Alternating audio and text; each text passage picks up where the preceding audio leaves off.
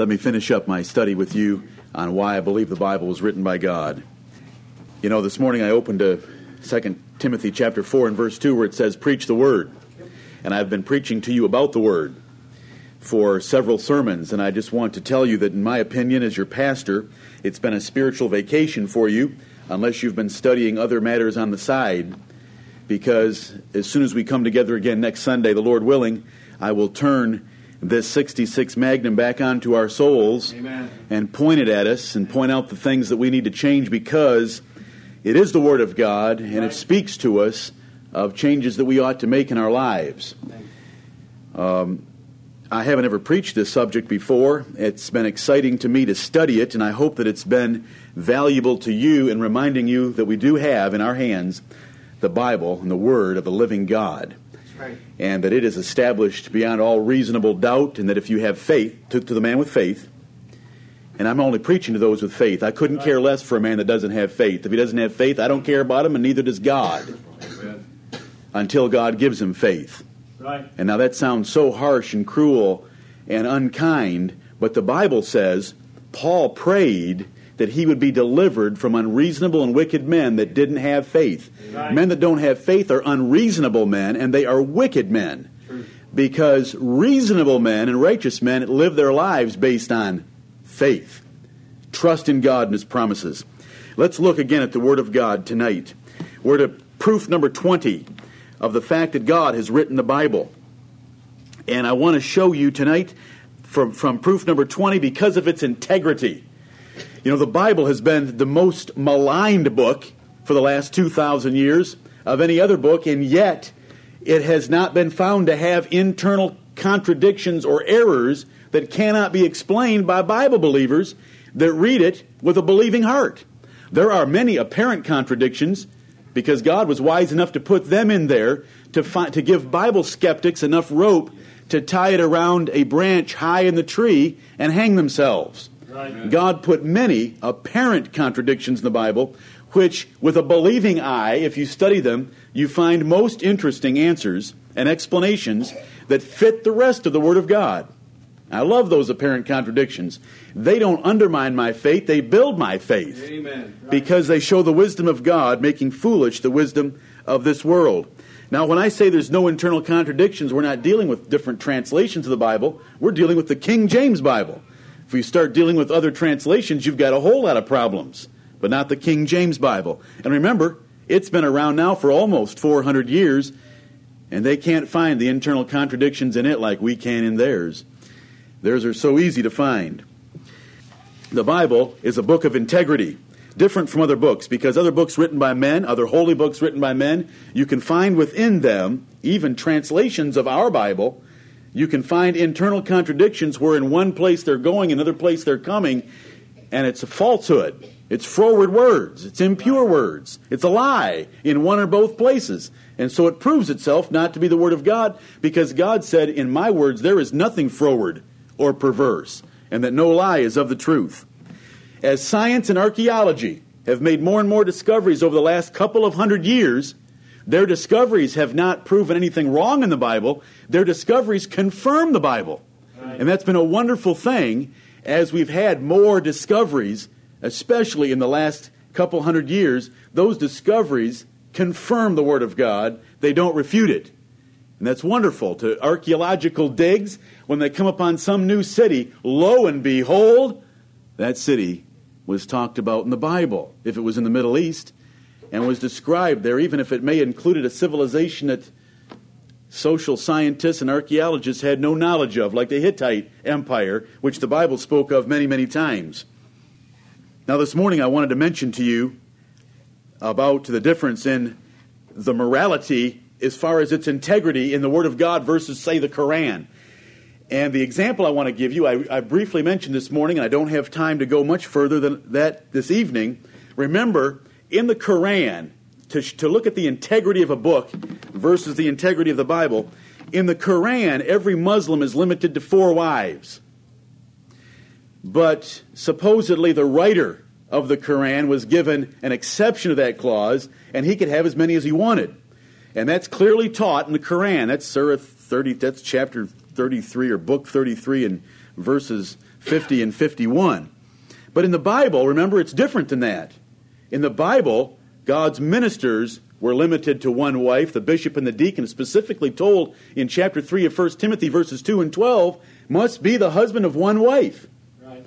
Now, some of you, your heads jerked this morning when I said what I said. When you look at the Bible and you're fair with the entire Word of God from beginning to end, polygamy is not adultery. Polygamy is just stupidity. It's not adultery. It's stupid because it's not the way God planned for man to have marriage. God planned for man to have marriage with one woman, Genesis chapter 2, and Malachi chapter 2 said he had the residue of the Spirit and he could have made more, but he didn't because it was one man for one woman. It's foolish and it is not God's ideal, but it's one of those things that God allows that is foolish and will cost us. We can't do it in America because it's against the law. and We submit ourselves to every ordinance of man for the Lord's sake, but it's not adultery. And, I, and you have to come to that position if you're going to let all the Word of God speak. Whether you like that position or not, that's what the Bible teaches. And if the Bible teaches it, that's all I want to preach. And so when I said that this morning and I see the little, the little uh, jerks of your head wondering what I'm saying, that's what I'm saying. In the Bible, you cannot show polygamy to be adultery if you're treating your second, third, and other wives fairly by God's definition of what the minimum qualifications of treating a wife, which is Exodus chapter 21 and verse 10. But notice in the Quran, look at its integrity. You know, Muslims get four, but the author gets as many as he wants. The integrity of the Word of God is the bishops and the deacons get one, and Paul, the greatest of the New Testament prophets and apostles, had none, which shows the integrity of those men. While there may have been liberties granted to their hearers, they did not take those liberties. What a book to be written by men that are that strict upon their own lives, but looser on the lives of the hearers. You know, the Pharisees were the opposite, remember? Jesus said about the Pharisees, they want to put grievous burdens to be borne on your back, but they won't even lift a finger for such burdens themselves. What a difference when we come to the Word of God. Right. The integrity of the Bible. Think about the horrible sins of even its heroes. You know, when there's a book with heroes in it, the heroes are usually exonerated defended and made to look like they were perfect or wonderful, glorious heroes. But look at the Bible. Just think about Noah's drunkenness. Think about Samson's lust. Think about David's adultery and murder. Think about Hezekiah's pride. Think about Peter's denial and hypocrisy. Those sins are brought forth and, and mentioned numerous times about David. And when we look at that, we see that in the Bible there is a, there is a degree of integrity that we are not used to in the writings of men. Because even the heroes of the Word of God, those that are in Hebrews chapter 11, the great men of faith, are shown to be sinners and their sins are pointed out and identified, and the specific details are given about those sins. That shows the integrity of the Word of God, which makes it different. Look at the horrible sins of the writer's nation are listed. You know, from the, the Old Testament all the way into the New, the sins and the demonic character of the Jewish nation at times is listed and expounded and explained as being so wicked and flagrantly wicked. How could, you know, I mentioned this this morning under a different point, but how could Jews write so critically of their own people, of their own nation, of their own religion, unless there was someone else giving them the words to say, which shows the degree of integrity that is in the Bible? It doesn't exalt man. The Bible doesn't exalt man or lift him up. It rather describes man with painful accuracy and condemnation, doesn't it? Where does it put man? The poison of asps is under our lips. By nature, we were as the children of the devil obeying his lust and his will, taken captive by him at his will, living in, fool- in envy and foolish lusts, hateful and hating one another. And on and on the Bible goes describing man in very unflattering terms. And not a single writer excuses himself from that universal guilt and the condition of the human race in the slightest degree. They all put themselves right in it. The Apostle Paul, writing Romans chapter 7, says, The things that I would, I don't. The things that I should be loving, I hate. And he, he goes on at length to describe the conflict that he has within him by nature, how corrupt he was. He said when he first understood the commandment, Thou shalt not lust, when God opened that commandment up to the Apostle Paul, he said, It wrought in me all manner of concupiscence. All manner of sexual lust, concupiscence. Go home and look it up. The Apostle Paul admitted what that verse did to him when it came to him with understanding. He saw the breadth of it and realized how sinful he was. Right. That's the integrity of the Word of God. I want to show you that the Bible is the Word of God because of its miracles. You know, the Bible was written at a time very close to the events of the New Testament in which it could have been shown to be false and therefore would have floated away like so many other novels. There was just one great difference. The men that were writing those books and the men that were preaching those sermons could raise the dead. They could take up serpents and shake them off in the fire, deadly serpents, and nothing would happen to them. They could raise the sick and make the lame to walk. They could speak in any language they needed to at any time. These miracles were continually forthcoming from the apostles of our Lord Jesus Christ while they gave the testimony that Jesus is risen from the dead. Therefore, the Bible spread so rapidly because just think about the message of the Bible. The message of the Bible. The so called son of a carpenter has been raised from the dead, and he is seated at God's right hand and we're here to tell you that He's the judge of the earth, heaven and earth. And we're all going to be held accountable for our actions. And He's the only Savior. And the men that are doing that preaching are fishermen from Galilee that can't even speak their own language. And why did it spread like wildfire? And when it spread, it didn't spread in some campaign to build a nation or for some earthly gain like Islam spread. It wasn't anything like that. It was changed lives. Right. How did that happen? Because of the miracles. Look in your Bibles at Mark chapter 16. Mark chapter 16.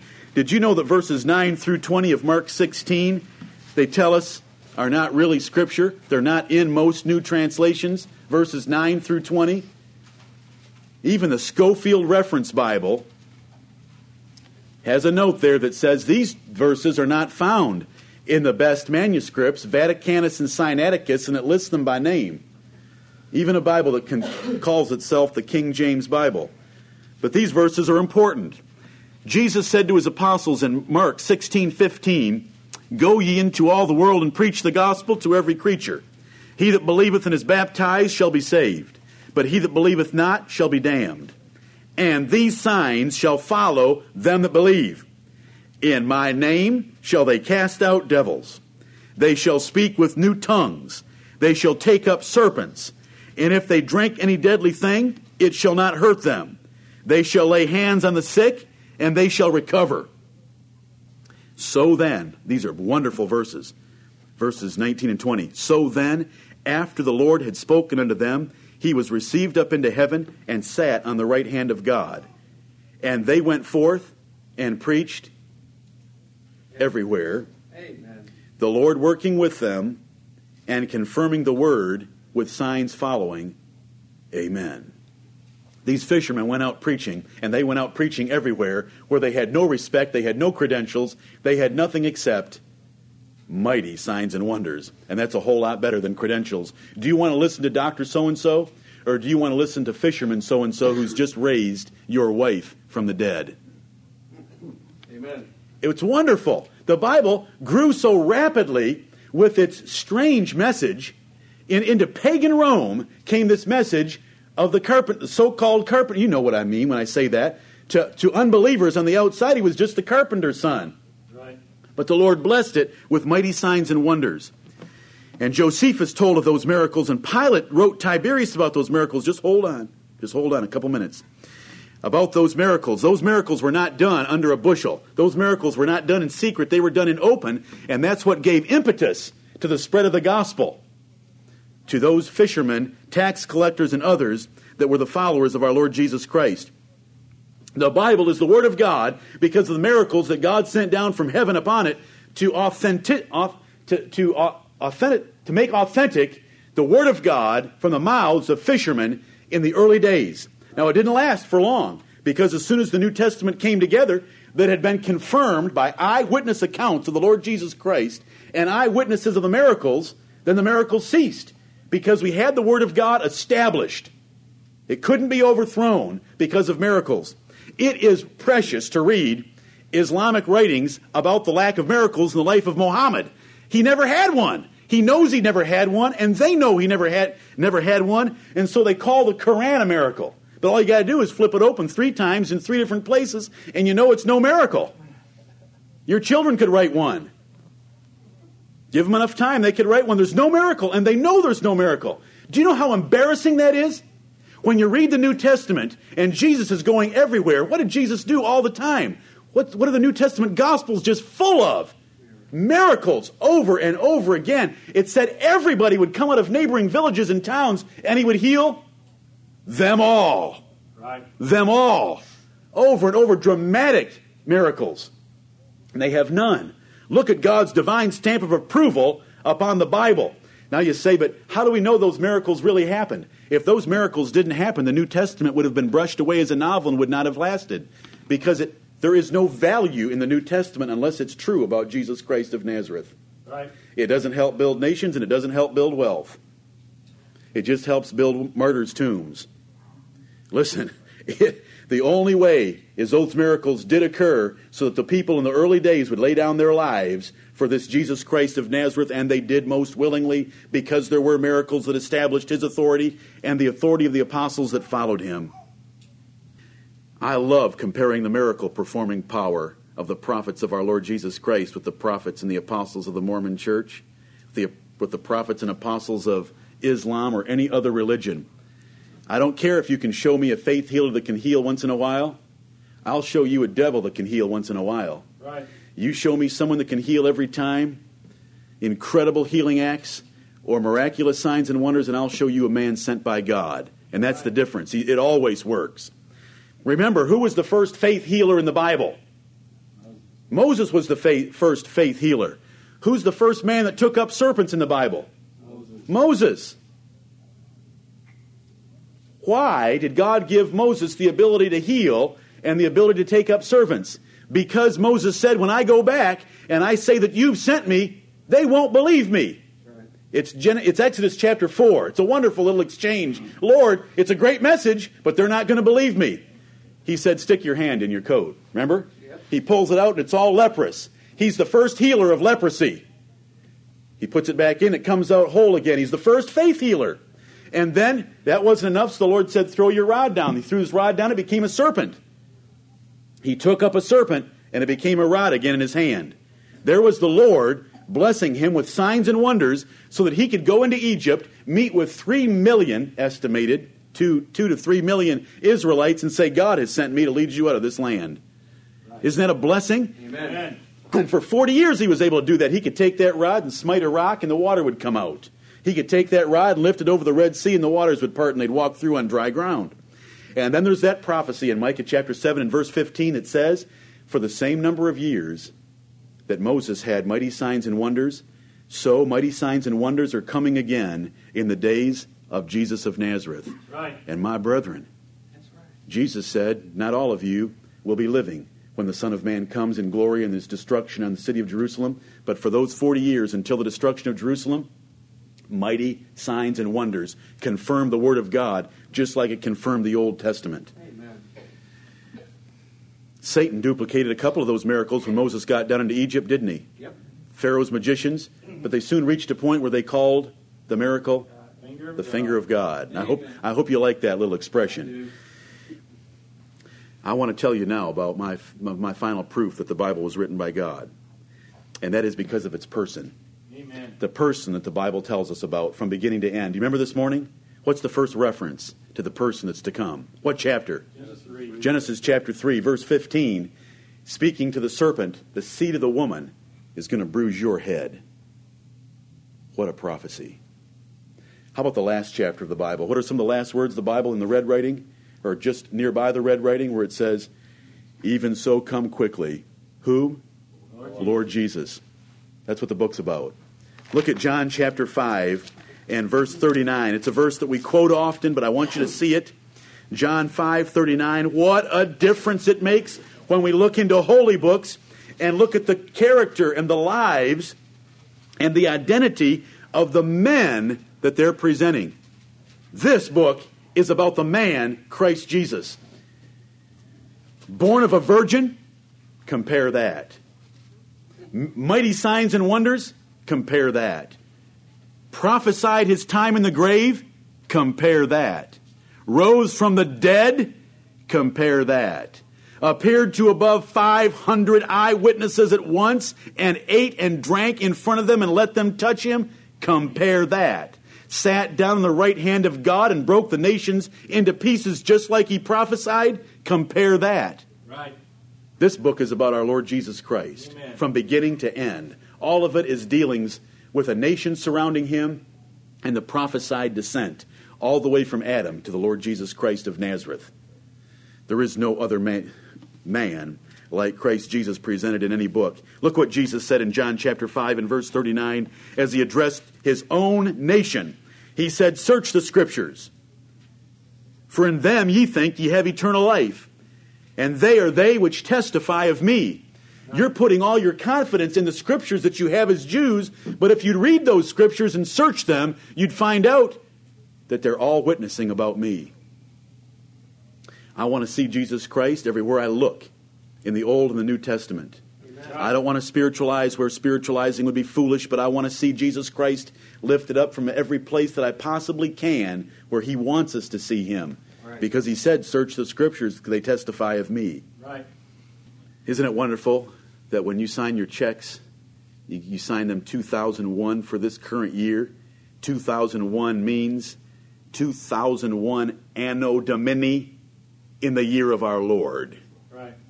If you're discussing history or writing about history and it's before 2001 years ago, then you write BC for before Christ. AD for a Latin term, Anno Domini, in the year of our Lord.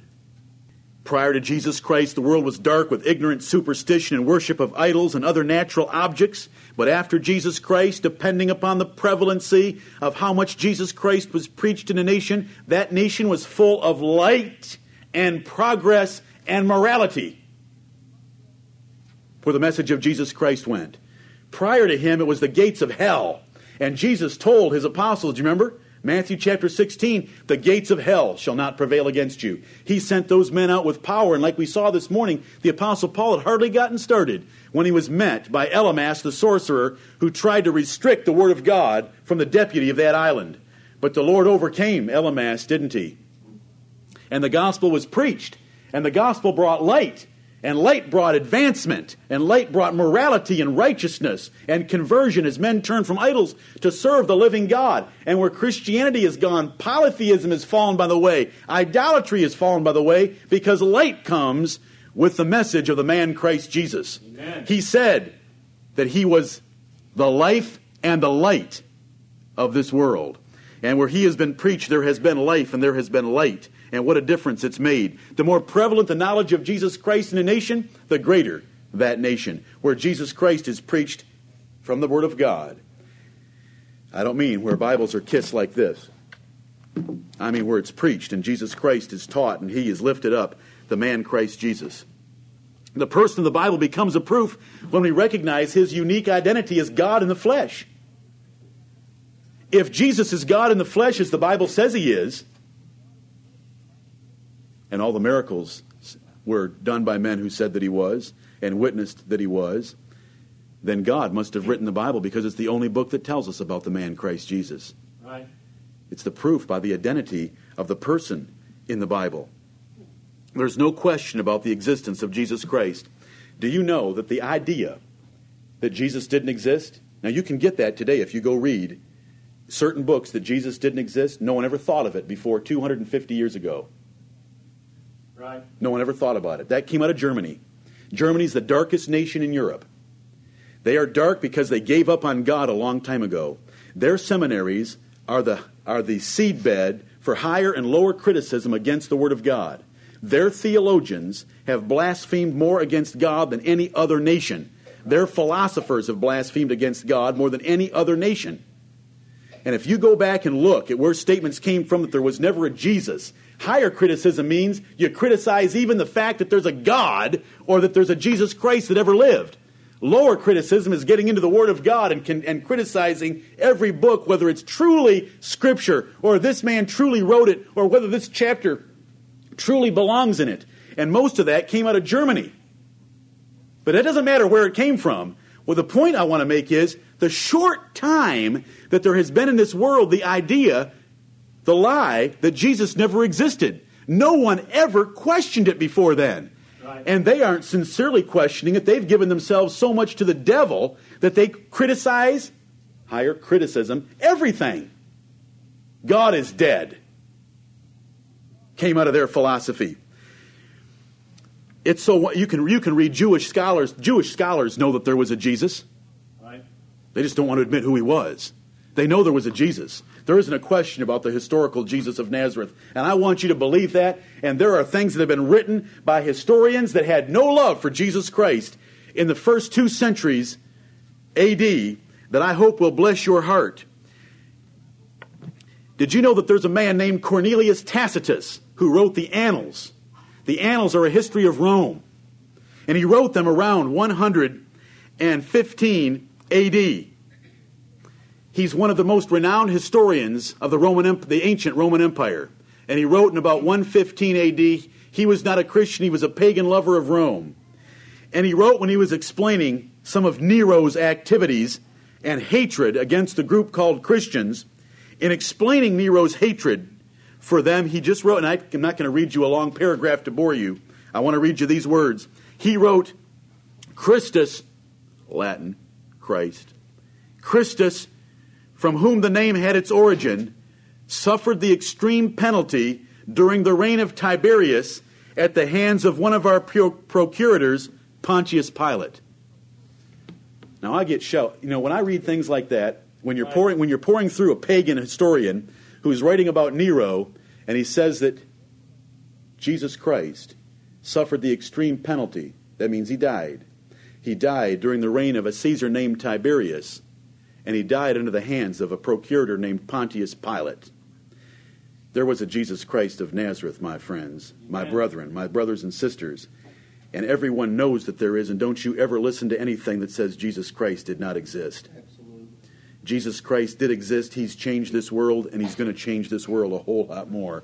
He's going to burn it up and give us a new heaven and a new earth. Amen. The whole world, the whole world, creation, humanity, the angels, all things are moving forward to the culmination of his drama when this man, a man, my brethren, a man who is also God, but the man Christ Jesus has been exalted far above all principalities and powers in this universe. And every knee is going to bow and every tongue is going to confess that that man, Christ Jesus, is Lord. Amen. To the glory of God the Father. And he raised up historians pagan historians that would make a reference to him and that would be kept and they would be revered by pagans that he did truly exist. I want to read to you a few sections of Josephus. Now, Josephus was his name was Joseph. He was a Jew, but he was renamed by the Romans because they loved him. Flavius Josephus. Flavius, Josephus, those aren't Hebrew names. That's a Roman name. He was the court historian for Vespasian Caesar. Now, let me read to you, and I don't do this very often, but I want to do it now. And I hope you like it. Let me first of all tell you about John the Baptist. Was there ever a John the Baptist, or is that just a Bible myth? I hope everyone in here already knows. Do you know why I'm telling you this? Not to convert you or to convince you, but to excite your faith. Right. To excite your faith, to know that there's such a reasonable basis for it. Flavius Josephus. Now, some of the Jews thought that the destruction of Herod's army came from God. Don't worry about the war.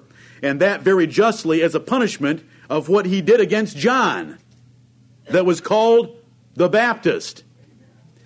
For Herod slew him who was a good man, and commanded the Jews to exercise virtue, both as to righteousness towards one another and piety towards God, and so to come to baptism. For that the washing with water would be acceptable to him if they made use of it, not in order to the putting away. Listen to this. This you're not going to believe it. This is, this is Flavius Josephus, a Christ hating Jew in the employment of Rome, writing a history of the antiquities of the Jews for the benefit of the Caesars to understand those rebellious people. For that the washing with water would be acceptable to him, to God, and to John, if they made use of it, not in order to the putting away or the remission of some sins, but for the purification of the body, supposing still the soul was thoroughly purified beforehand by righteousness. Now, you may not have followed that exactly, but what Flavius Josephus is trying to explain is that the baptism of John the Baptist was not in order to wash away sins, but an emblematic washing of the body for righteousness that had been secured beforehand. Right. Amen. Now, when do pagan, antichrist historians write like that? But I get so excited I could shout, scream, dance, and rip my jacket off like I did last Sunday. Amen. That we don't need this because the Bible tells us all this, but to read it excites my faith to know that anti Christian historians wrote it that clearly. Right. Wrote it that clearly. That was John the Baptist. You want to hear what he says about another man? Now listen, there have been every effort made to find out that this was inserted by Christians because it's too good to be true. David Taylor and a few others of you have read the description of the destruction of Jerusalem, and it sounds so much like what Jesus said, you almost think that that was inserted by a Christian also. But listen to this paragraph. I believe that Joseph, Flavius Josephus was raised up by the power of God to be an anti Christian historian for the verification of what happened to Jerusalem in 70 AD, for the confirmation of the faith of all men since that time. I do right. believe that. He prophesied that Vespasian was going to be moved from general to emperor, and because of that prophecy of Vespasian's life, his life was spared, and he was exalted to historian. Now, there was about this time Jesus, a wise man. Now, there was about this time Jesus, a wise man, if it be lawful to call him a man, for he was a doer of wonderful works, a teacher of such men as received the truth with pleasure. He drew over to him both many of the Jews and many of the Gentiles. He was known as the Christ. And when Pilate condemned him to the cross, those that loved him at the first did not forsake him, for he appeared to them alive again the third day, as the divine prophets had foretold these and ten thousand other wonderful things concerning him, and the tribe of Christians so named after him are not extinct at this day. That is just. We already know that but to read it from someone who has no love of Christ, that there was a man, and this is what was reported about him, and Josephus was having a hard time. Please understand, every Jew that ever read the Old Testament knew it at all knew that the 70 weeks had expired. Do you, do you know that? There was that powerful prophecy of the 480 years from Cyrus decreeing that Jerusalem would be rebuilt that ended with the Messiah. And the only Messiah that, occurred, that appeared during that time other than the false Christs that were a dime a dozen and amounted to nothing, was Jesus the Christ. Do you know what dilemma that caused for a Jew? But anyway, listen to that was a wonderful paragraph. Let me then let me read you another one. He's talking now about a high priest named Ananias. Was there ever a Jesus of Nazareth? He's talking about a high priest Ananias who after Festus was was dead. Remember in your Bible Festus was toward the end of the book of Acts?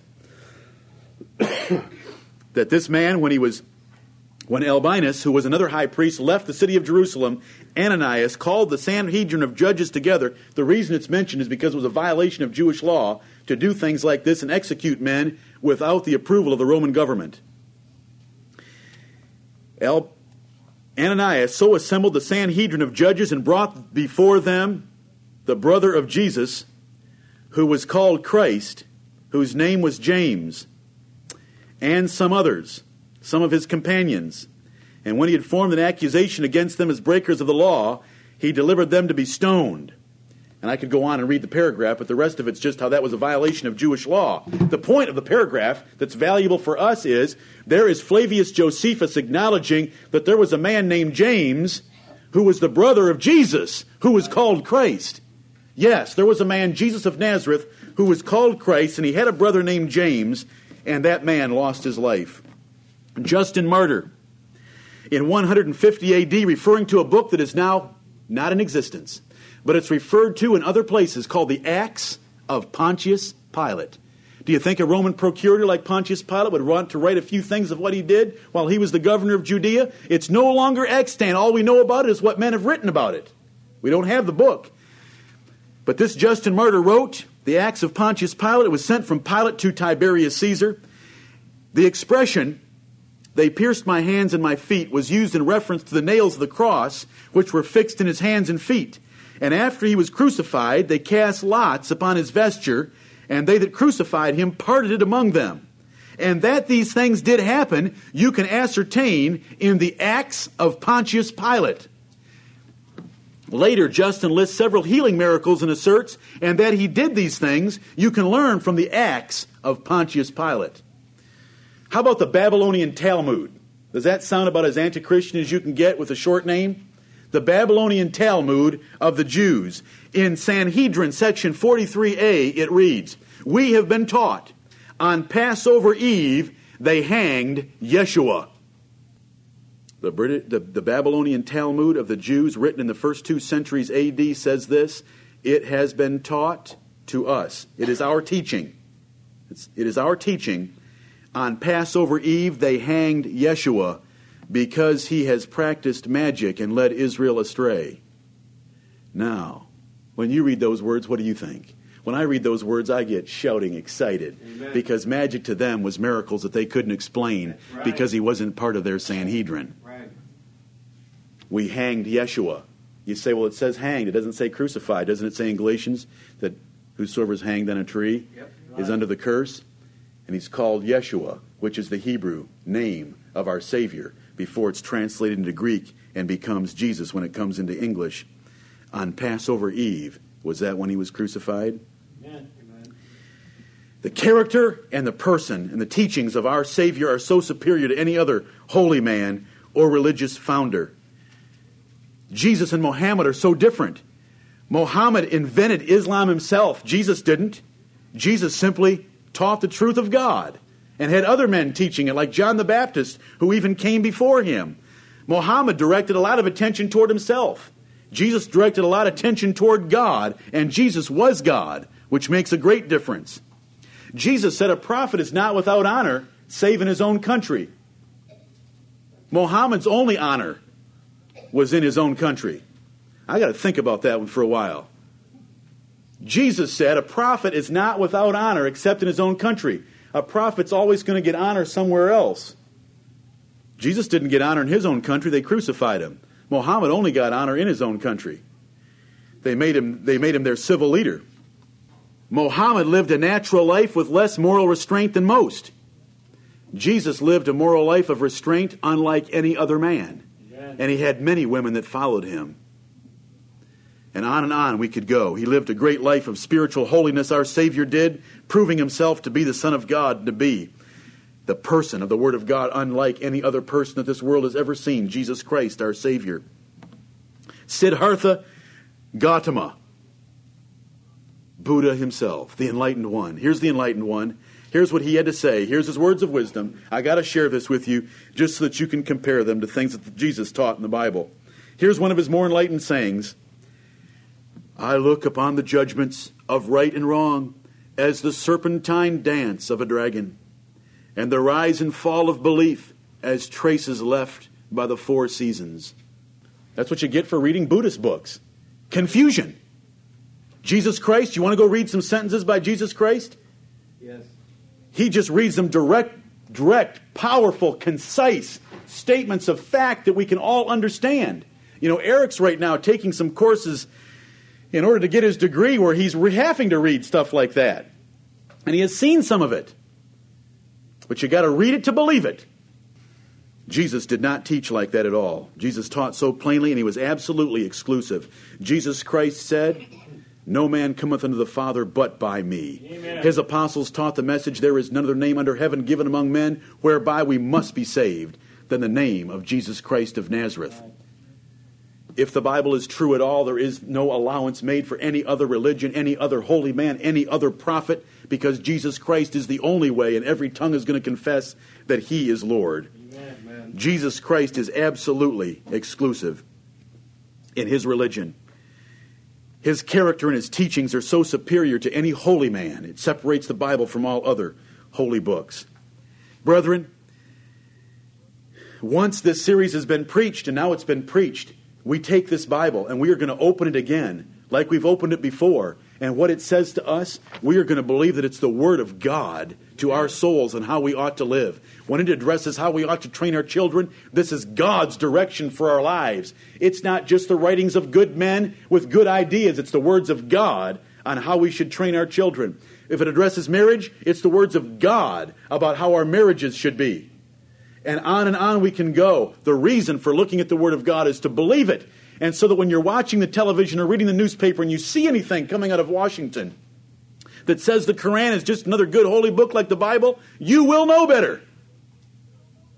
There is no comparison between the two. And that you will know that the Bible was written by God and the man Christ Jesus is the only one that we should look to. He is our prophet, He is our priest, He is our King, our Lord, our Savior, our door. He is the Alpha and the Omega of our salvation. He is the Word of God. He is the King of kings and the Lord of lords, and He's coming to destroy this world and to get Himself glory over all His enemies and be exalted in front of the entire universe as the beloved Son of God, and we are going to be in His army with Him and singing His praises and following behind His white horse in robes of righteousness that He has secured by His glorious death when Yeshua was hanged on the eve of Passover. Yes, they hanged our Yeshua, but He came back in 40 years after that and destroyed their city of Jerusalem, leveled their temple, and killed one million of them in, inside the city walls of Jerusalem because they had crucified the Lord of glory. That's our Savior. And the book, the Bible, all 1,189 chapters and 31,165 verses are about Yeshua, our Savior, Jesus Christ the Lord. Brethren, if the Bible was written by God, then we should be able now to turn within its pages and everything that it says about itself we believe. It's dogmatic, absolute statements of its own integrity and of how we ought to study it and how it ought to be preached. We believe it because it's the Word of God. Amen. We are going to live our lives by the faith in the, in the premise that the Bible, the King James Bible, is the Word of God, and our religion will be based on everything that Bible teaches. Right. That is our religion. That is our faith, Bible Christianity. And I hope you rejoice in it.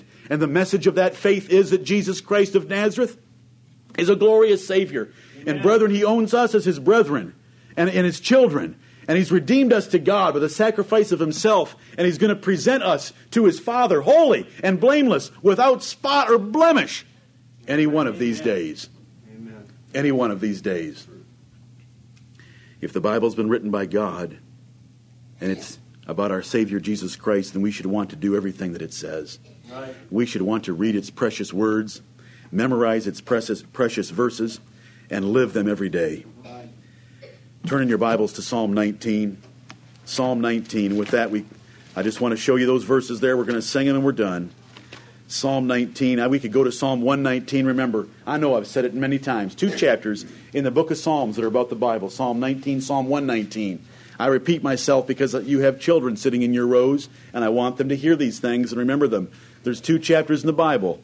In the, there's two chapters in the book of Psalms that are written about the Bible. It's chapters 19 and 119 of Psalms. I, I came up with 22 evidences for the Word of God. When I look into Psalm 19, I believe that David saw them all, and he saw them all in verses 7 through 9 when he said, The law of the Lord is perfect, converting the soul. Amen. You know, pick whichever one of the proofs that I've given you, and they're, they're going to fit into one of these six statements about the Word of God. The law of the Lord is perfect, converting the soul. Are right, rejoicing the heart. Yes. The commandment of the Lord is pure, enlightening the eyes. There's enlightenment. The fear of the Lord is clean, enduring forever. Right.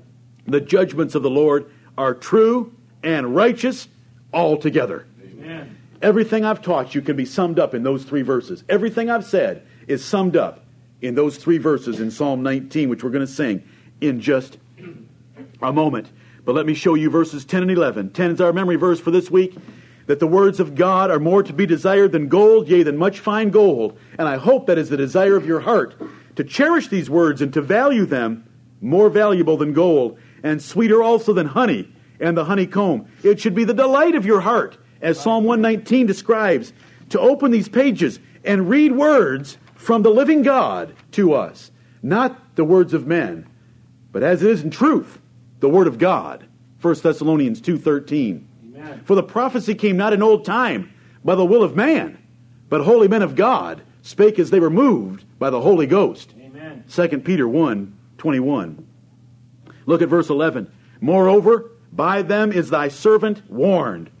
Brethren, if we'll take heed to this Bible, it will warn us of trouble that will come in our lives if we do not obey. Moreover, by these words, these statutes, these commandments, this fear, these judgments, the law, the testimony, if we'll take heed to them, we'll be warned.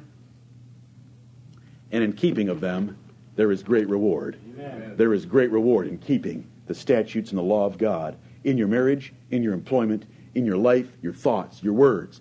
Your entire life is all wrapped up in this Bible. Remember, the Bible's complete. One of its evidences is how thorough it is in dealing with every aspect of our lives. And if we obey it, there is great reward. May the Lord bless the preaching of His Word on this subject. May you love the Word of God. We are Bible Christians Amen. because our Christianity is based on what the Bible says about Jesus Christ Amen. and no other source. And may Jesus Christ be praised by all that's been said in this series. May we live for Him. Amen. Brother Eric, come and lead us in singing Psalm 19.